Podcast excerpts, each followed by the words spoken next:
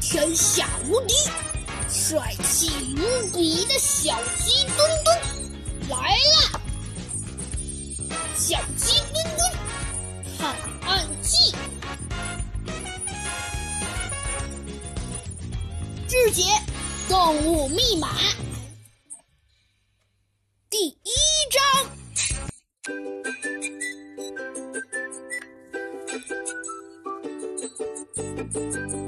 这天，猴子警长突然对小鸡墩墩说：“小鸡墩墩，明天就是六一儿童节了，我们也玩玩吧。”哎，猴子警长，你怎么突然想到了？当然好玩，我最喜欢去游乐场了，那有摩天轮、旋转木马、卡丁车，呃，还有好多好玩的，呃，还有爆米花、棒棒糖、烤鸡翅、炸鸡块、薯片，好多好吃的食物哦。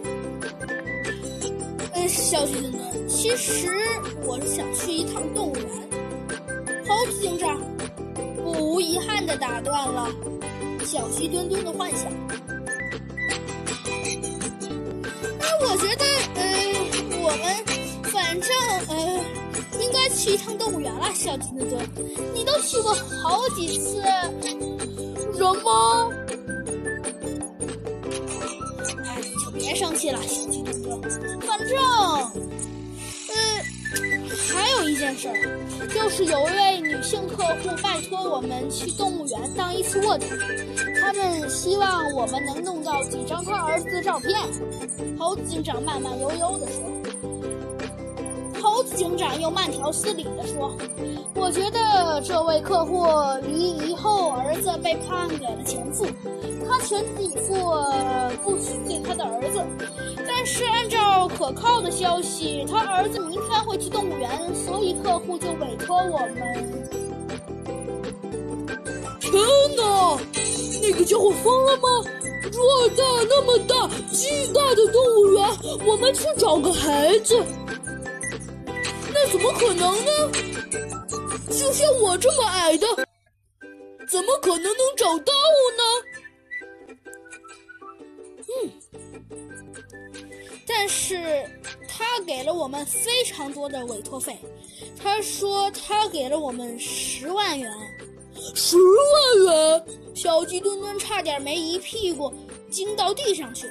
呃，当然了，小鸡墩墩，我们呃，其实我并不想接收这份差事的，我只是想，呃，这回反正也没什么事儿，我顺便也想去趟动物园，我们就接了吧。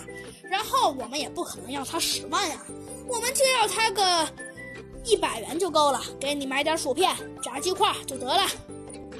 反正你那么梦寐以求的梦想，不就是吃点东西吗？没关系，我给你一百元委托费，让你随便去吃。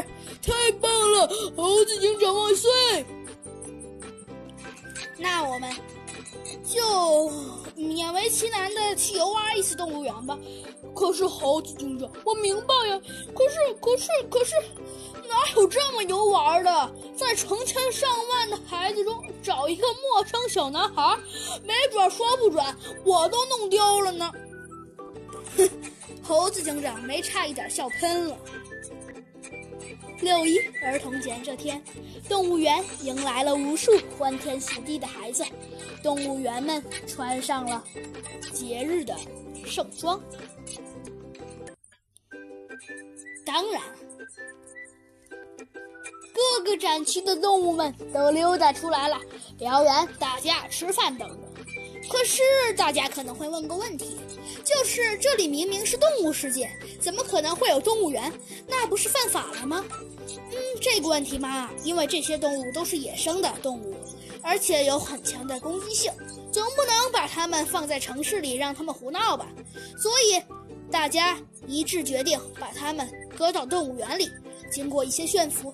它们现在已经跟平常的城市里的动物差不多了。过了一会儿，猴子警长身上披着帅气的警服，腰间插着一把手枪，带着小鸡墩墩。而小鸡墩墩的打扮呢，倒是非常有创意。只见头上戴着一个非常大的帽子，说真的，那个帽子就连猴子警长戴的都有点大。当然了，这还不是最重点的。